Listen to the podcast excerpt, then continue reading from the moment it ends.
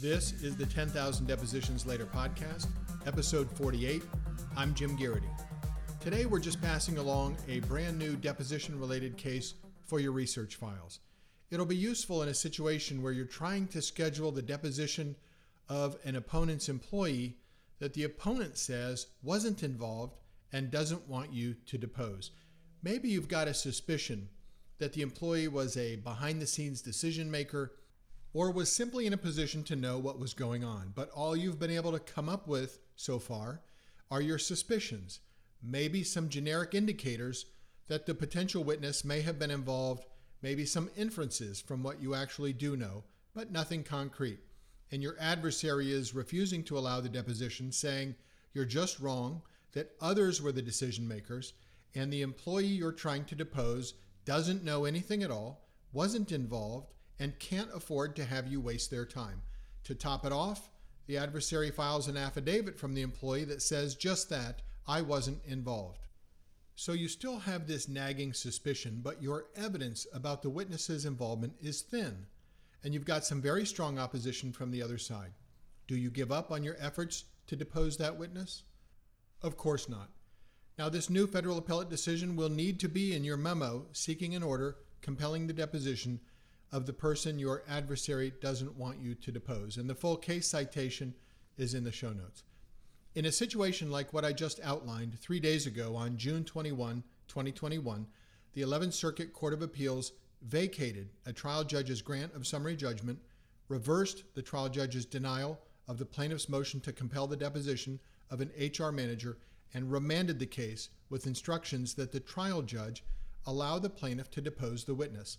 So you've got a high level federal appeals court saying that even when your evidence seems thin as to the potential involvement of a witness, you should be allowed to depose the witness and inquire about their role, even if the witness has filed a sworn affidavit saying they weren't involved. You still get the deposition. All right, a quick rundown of the facts in the case just to give you some additional flavor. In this particular case, the Akridge case, the plaintiff worked for an insurance company. She gets fired. She then sues for disability discrimination in violation of the ADA. She asserts that although the insurance company said she was fired because of the automation of some of her job duties, she contends she was fired because of the high cost to her employer in treating her multiple sclerosis. So she says the termination was related to her disability and that it was therefore unlawful. And as part of the evidence in the case, the plaintiff apparently submitted an affidavit saying that her medications cost around $10,000 a month. By way of background, she worked for this particular insurance company for about 30 years, mostly in the underwriting department. In 1993, she gets diagnosed with multiple sclerosis, and there's evidence that MS, of course, altered many aspects of her life in critical ways. But she was apparently able to show during the discovery process that she could not only perform the essential functions of her job at a basic level, but that she did so in an excellent way. Apparently, at one point, she was chosen out of almost a thousand employees as the employee of the year, and she continued to get positive evaluations until she was terminated in December 2016. Now, during the course of discovery, and because she's in federal court, she's limited to 10 depositions by default, but one of the 10 she wanted to depose was a senior HR manager, the executive vice president of human resources. And the appellate decision indicates that she apparently tried several times to get the company to cooperate in taking his deposition, could not get that cooperation, and then filed two motions to compel, which the company opposed. Uh, the magistrate judge denied both motions. Later in the discovery process, the plaintiff takes another run at again moving to compel the HR manager's deposition, once again saying that his testimony is relevant and necessary.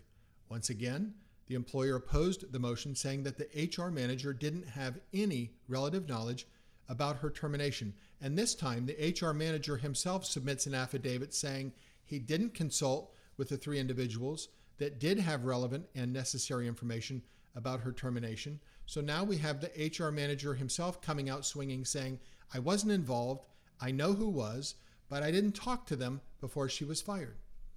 Apart from the HR manager's affidavit, the company also apparently responded to interrogatories saying there were three supervisors and only three supervisors who participated in any way, directly or indirectly, in the decision to eliminate the plaintiff's job.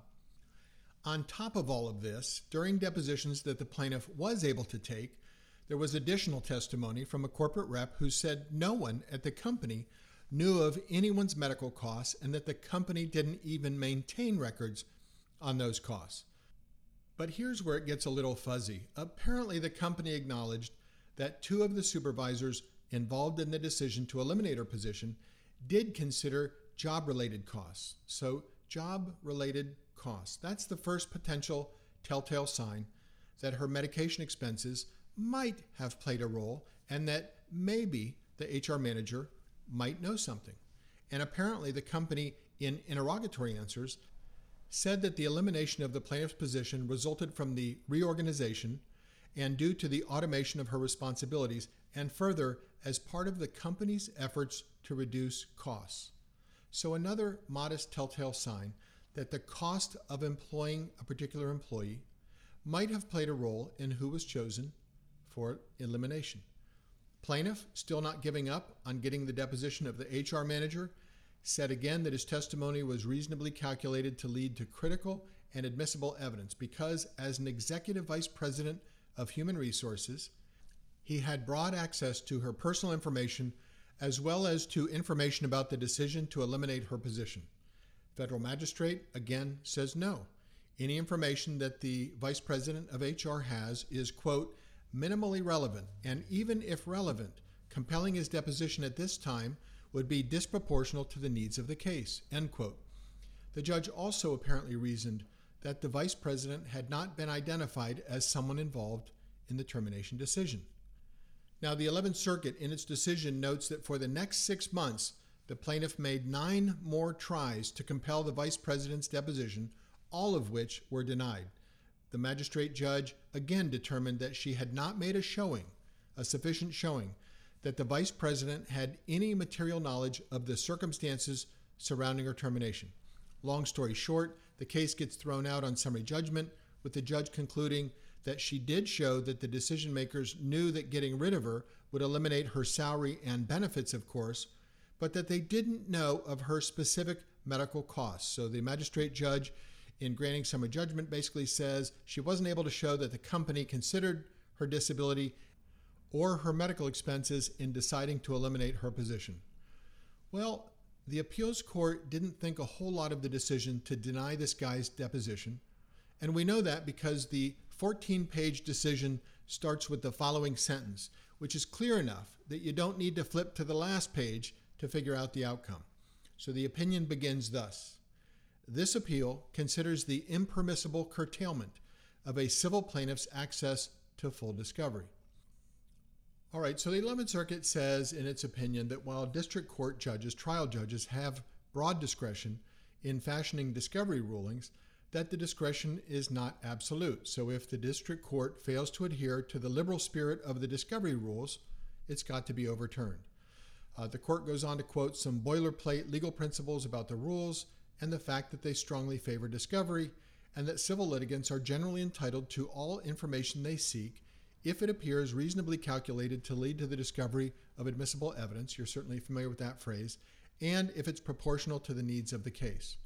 The appeals court goes on to say that it wasn't at all convinced by the insurance company's arguments that its HR manager would be unduly burdened by a deposition and that this was simply a fishing expedition effort by the plaintiff.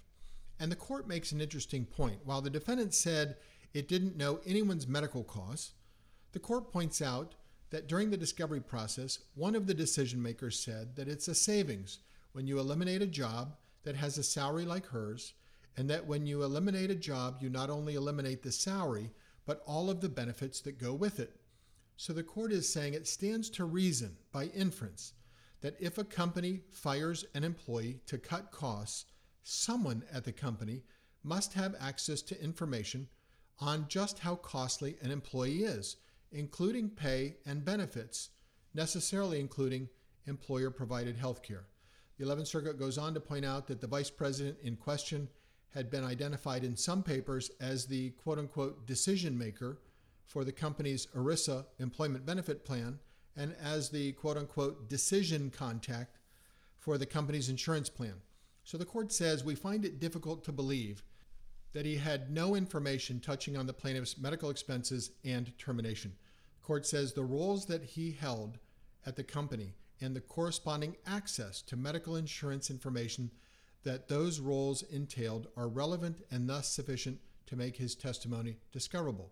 Then the court says, look, if he truly has no information, we see no reason why he can't make himself available for questioning and say as much in a deposition.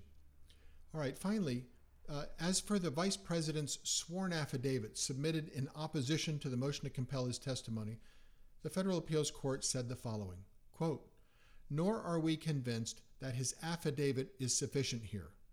Courts have noted that the deposition of a witness will usually be more reliable than his affidavit, since the deponent was either cross examined by opposing counsel or at least available to opposing counsel for cross examination. Affidavits, on the other hand, the court continued, are usually drafted by counsel, whose familiarity with summary judgment procedure render an affidavit less credible. Boy, that's the understatement of the decade, isn't it?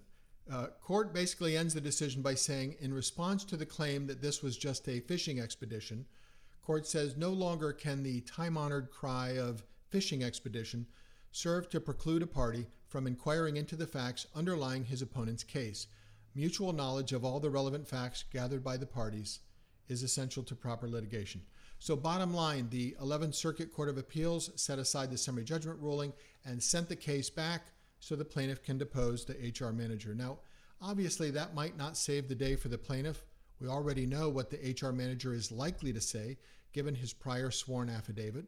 But you never know. Signing an affidavit prepared by a lawyer is one thing, submitting to sharp and effective deposition cross examination by an adversary, quite another. All right, so lessons to be learned from this case. Number one, unsworn representations by opposing lawyers that a witness doesn't know anything aren't dispositive and shouldn't be treated that way. Number two, statements by opposing witnesses, even sworn statements, that they don't know anything are not dispositive and again shouldn't be treated that way as a substitute for deposition. Number three, look for and highlight telltale signs that the witness in question was in a position where they would have had to be consulted about a decision or an event that you're litigating. Were they the final authority? Were they in the chain of command where they would have had to sign off at some administrative level? Do the organization's policies say that they would have had to have been consulted or would have had to sign off administratively? Did they attend meetings where the decision was discussed? Did they or do they have access to data, reports, memos, recommendations that key decisions were based on or that discuss key decisions? Did they provide information that other decision makers relied on in making a decision? Have other deponents given testimony that tend to point toward a role by the person that you want to depose or someone that holds their position?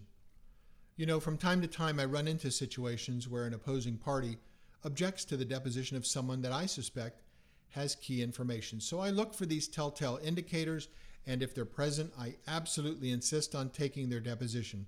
I never rely on unsworn representations of counsel about what a witness knows or even sworn affidavits of the person in question, and I never hesitate to involve a court to get the discovery I need. And this opinion will be supremely useful for you in situations just like this. It underscores a powerful point, which is that where there's a basis, some basis to depose a witness, you ought to be allowed to do it, and the adversary's representations alone, whether the unsworn representations of counsel or even a nicely crafted affidavit from the proposed opponent about who knows what or who doesn't know what, shouldn't be enough to stop you. All right, that's it for today's episode. As always, thank you so much for listening, and thank you again for the very positive reviews. I can't tell you how much we appreciate that. Have a great day.